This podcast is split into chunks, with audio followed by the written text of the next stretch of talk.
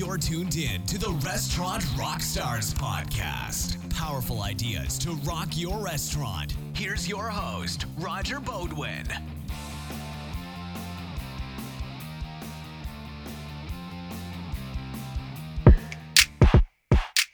Hey guys, it's Roger back at you from Restaurant rock stars, I'm going to ask you a question. Are your staff creating magic for your customer in your restaurant?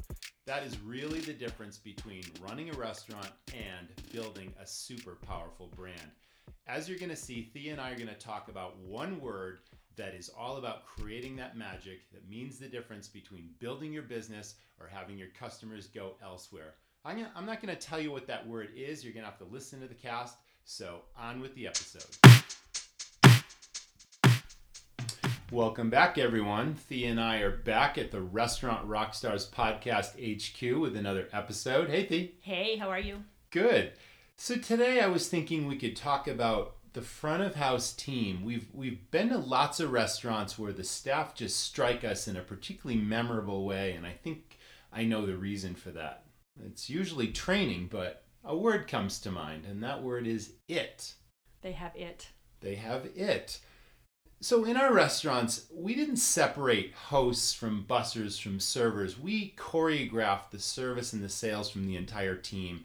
And we really focused on this word it. And it was about having four key characteristics personality, attentiveness, product knowledge and salesmanship. And boy, when you put those things together with any front of house person, what an amazing experience they can give to your customers, right? Right. It's like a hat check plus one.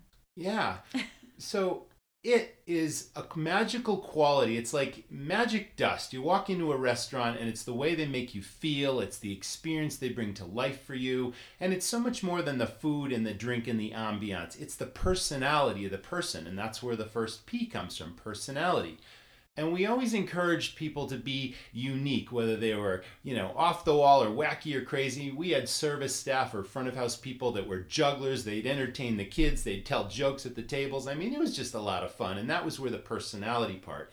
It's sort of the the bridge to the customer's experience if they're a first time visitor, right? We break the ice and we build a relationship with the customer. That's the personality piece. And you've always said that you hire for personality not necessarily for skill set. It's so true. Yeah, I mean, we can go down that road. That's a whole nother animal. I mean, I've always, uh, my approach was to hire for the person's attitude, their personality, and a true desire to serve the public.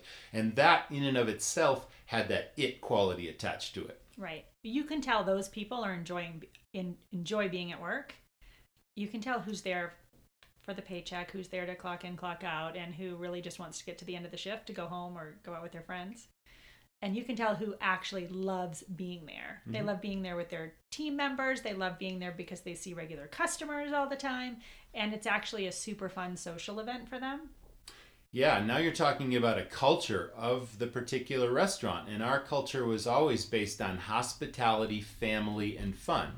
Hospitality is um, another word that comes to mind. I think I learned a long time ago. Do you remember the definition of hospitality, or at least our definition? No. Well, I learned a long time ago that hospitality is absent when something happens to you, right. and hospitality is present when something happens for you.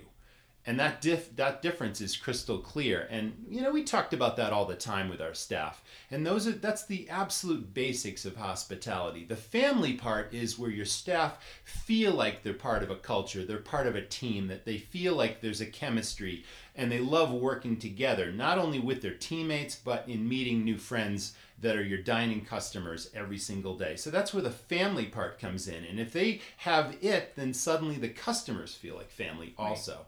And then the last part is fun. If the staff are having fun, you can be sure the customers are having more fun also. Right. And spending more money. Yeah, you know, that's an I throw out these these mantras or these you know ism roger isms we can call them all the time and i used to call that concept or that idea capturing lightning in a in the bottle because when your staff are having more fun and they're making great money in your restaurant then suddenly like you said your customers are having more fun and spending more money right. And that's like that bolt of lightning. If you could bottle that and sell it and that's all part of it as well. Absolutely. So attentiveness is really important because you know, front of house staff have to multitask. Not only do they have to meet and greet and serve the public and give them great experiences, but they also have to anticipate needs and be attentive to every single table, every single customer, as if they were the only customer in the house. And that's a skill to be developed. While at the same time integrating with the back of house, with the kitchen. Exactly. Right? It's right? so complicated. Yeah, it's not an easy thing to be any of those positions. I mean, your hosts are your air traffic controllers, and they're trying to keep your customers happy, especially if there's a line at the door. You have to put a positive spin on it. You need to under promise and over deliver and keep a lot of balls in the air. Your bus staff, I mean, not just keeping tables clean and communicating with the hosts and the servers as to when we can seat new tables but we also taught our bussers how to make suggestions that increase sales and enhance the guest experience. And then the servers, of course, they're doing it all. They're integrating with the back of the house. They're making sure that every food dish is prepared as it was ordered. They're delivering the food to the tables, and the and hopefully they're not being order takers. They're making suggestions and, and just enhancing the experience also that translates into, into more sales and, and a better experience for the customer. So yeah, you combine those three positions and it's really a team. It's not an individual effort. And they have to make it seamless to the customer. There's so much that goes on. There's so much intricacy in it. Well, yeah. And the customer should be completely unaware. The mm. customer's just having a great time. They right. have no idea that the front of house staff is handling so many, juggling so much in their head about timing of things, when to put the app order in, when to put the dinner order in you know they just and then they just show up at the table with a smile on their face. Well every dining experience is a performance right? I've always believed the restaurant business is about entertainment showbiz. So yeah you're absolutely right. You got to coordinate all those details and it's got to appear as though everything is flawless behind the scenes when chances are it's not right, right? controlled chaos happens in restaurants all the time but it's got to be unaware and seamless to the customers if they're getting an experience and there's no one else in the restaurant. Right. So that's the attentive piece, the attentiveness piece. What's the next one? Product knowledge. Super important. Yeah, right. But it's more than just product knowledge. I mean, product knowledge is the basics of knowing the menu inside and out, not just the food menu, but all the drinks and the nuances of your cocktail list and, you know, pre- plate presentations and flavor profiles. I mean, there's so much to know.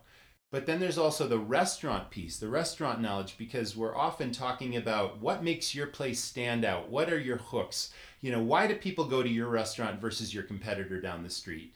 And your staff should be really well versed in what makes your place special and unique and tell the customer because they're interested. Right, absolutely. And that's about brand building. So, yeah, the product and restaurant knowledge piece is the third critical component. I also think these days it's important to to be honest if you don't know. Specifically, we have a lot of friends who have kids with severe allergies. And so going out is really hard for them. Like it's a treat if they can find a place that serves food that is okay for their child. So if you have a family come in and they ask, is this gluten free? Does this have soy? You need to know. Oh, this yeah. isn't a That's, guessing that game. Is, I mean, for some of our friends, right. it's, it's a life. That could be a really dangerous situation. Right, and I don't think that was always the case you hear all the time, right? Prevalent, about yeah. people that are like, I didn't feel like making the decaf, so I gave them a regular cup of coffee, and they'll only know when they try to go to bed tonight. You know, that sort of thing. People have been historically doing that. Right. But this right. is a big deal. Sure. I mean, right. We So- had a friend in, in Utah whose daughter went to the hospital because of uh, a nut allergy, right? Right, right. So, yeah, it, it's. So you should know, have your complete product knowledge, Mhm. um, and don't pretend if you don't. Right.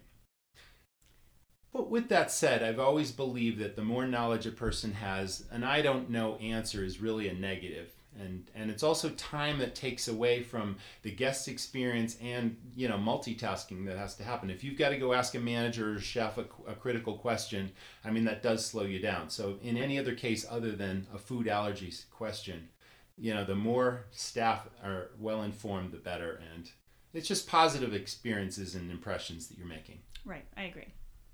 Number four. Dun, dun, dun, dun. It starts with an S and it's all about salesmanship. So hmm. so few restaurants. I mean, we, we dine out a lot, and and we hit this same scenario so many times about the order taker that just doesn't make the suggestions that take you on that journey of what the real the restaurant is really all about. That like I say, enhances the experience. I mean, we have so much fun when the, the staff person has that personality and they bring the experience of the restaurant to life through their knowledge and their attentiveness, and then they sell us things. They tell us about what we're not familiar with that they know we're going to enjoy, and our experience is always better for it. Absolutely. Absolutely. I mean, I think most people think they don't want to be sold to, but when it comes to going out to dinner, I think you do. You want to Yes. know what's special, what's great, what would I really enjoy.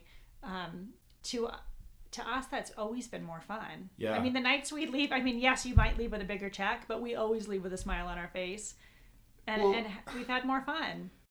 Well, you and I have talked about this all the time. I mean, we can go back 20 plus years from when we first started our restaurants, and I always remember training the staff. Remember, guys, this is not like a retail store where someone walks in the door and the clerk says, Can I help you? And the answer most of the time is, No, I'm just looking.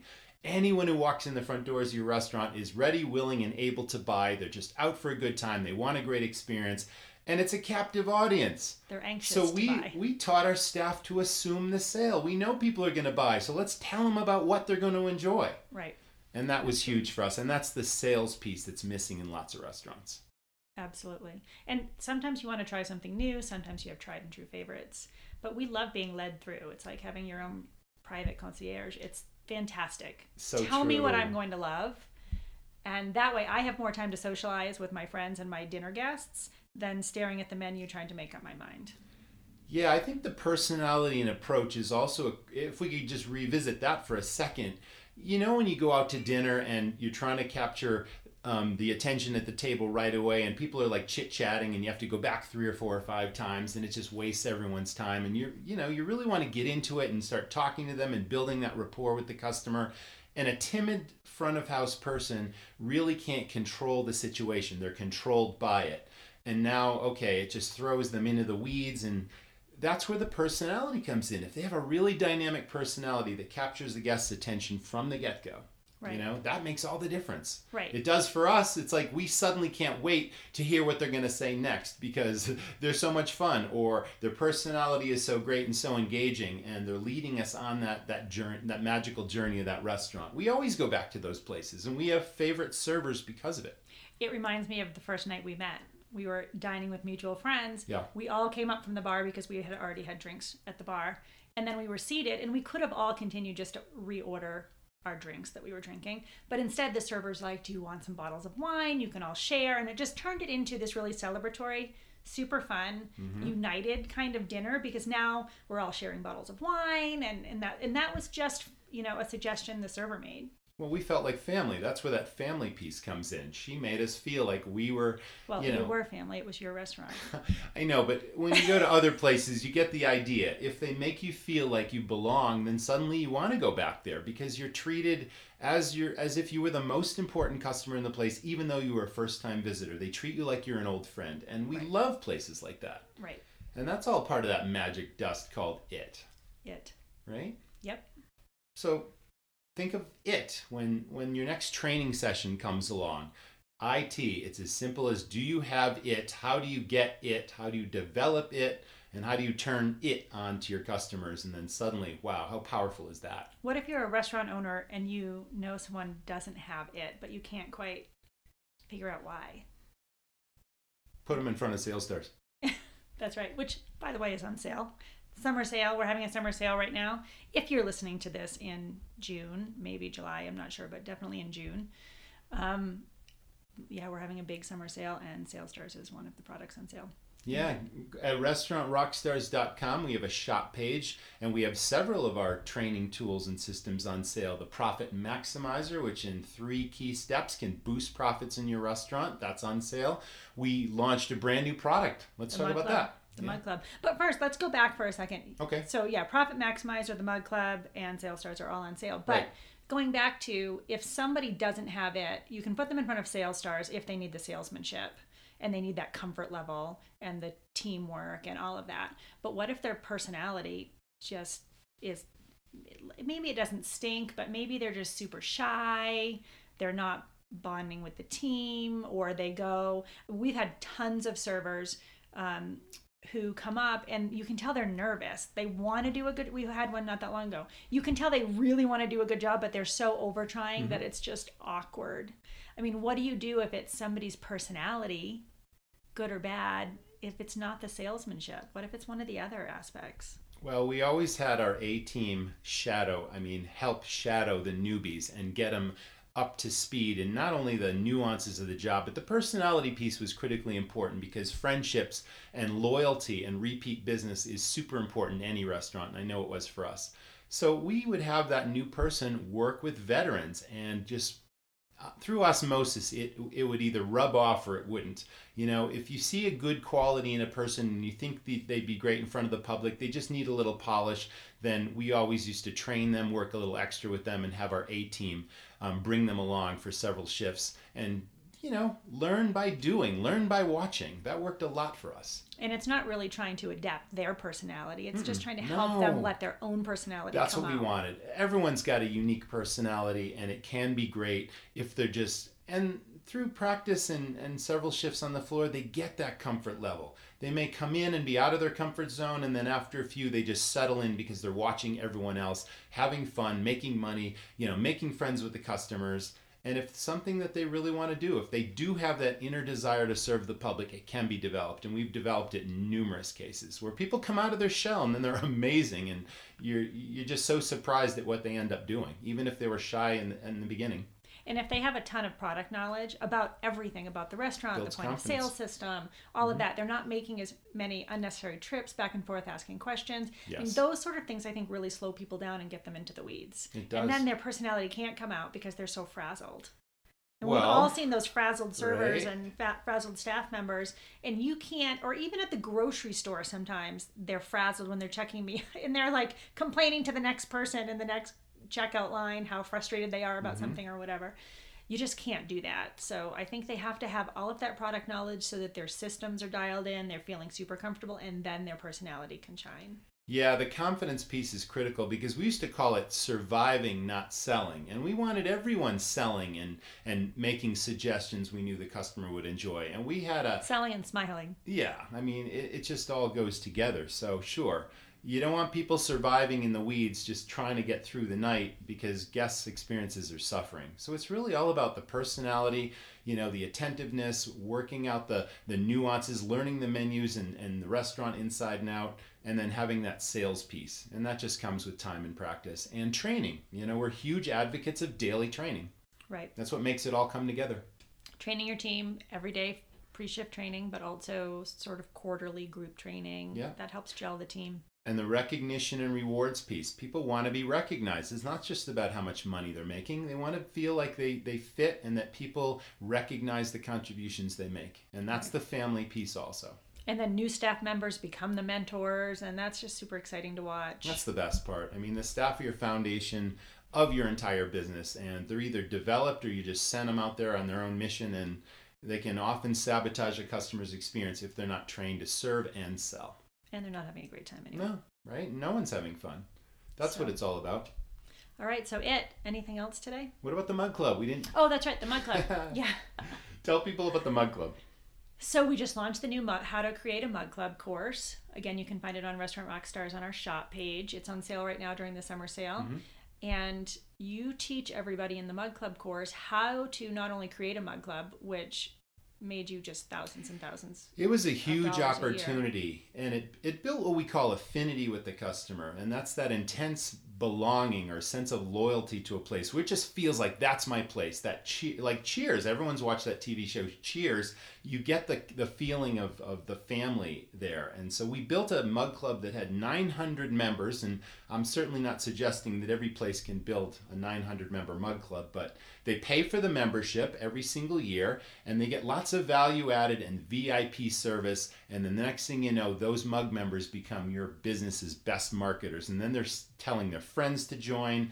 There's very little, if any, cost involved because this can be a fully sponsored program. And suddenly you've got a reason to, you know, create a lot of new excitement in your place. So if you have a bar or a restaurant um, that serves beer, and it doesn't have to be beer. If you've got a coffee shop, it works. You can start a mug club. Doesn't matter, large and or wine. small, and wine. We turned into a wine club. Mom, yeah, members also did wine. Sure. I mean, the restaurant that my parents go to probably twice a week. Mm they go because they're mug club members. Yes, and they have a big mug club as well. Yeah. So it's just a new opportunity, and we teach people through a video training series and a, a PDF all the soup to nuts, start to finish, step by step, how you can start this club, how to get it sponsored, where to find the mugs and the product, and what value added to offer, and the VIP service piece. And that all comes together, and you can bring in thousands of extra dollars plus lots of repeat business. So it's a huge win win. Customers love it, and it's a business bottom line booster for sure. And that's on sale. That's on sale right now. Yep. All right. Anything else you want to talk about? Have a great day, everyone. That was a lot of fun. All right. Bye, everybody. See ya.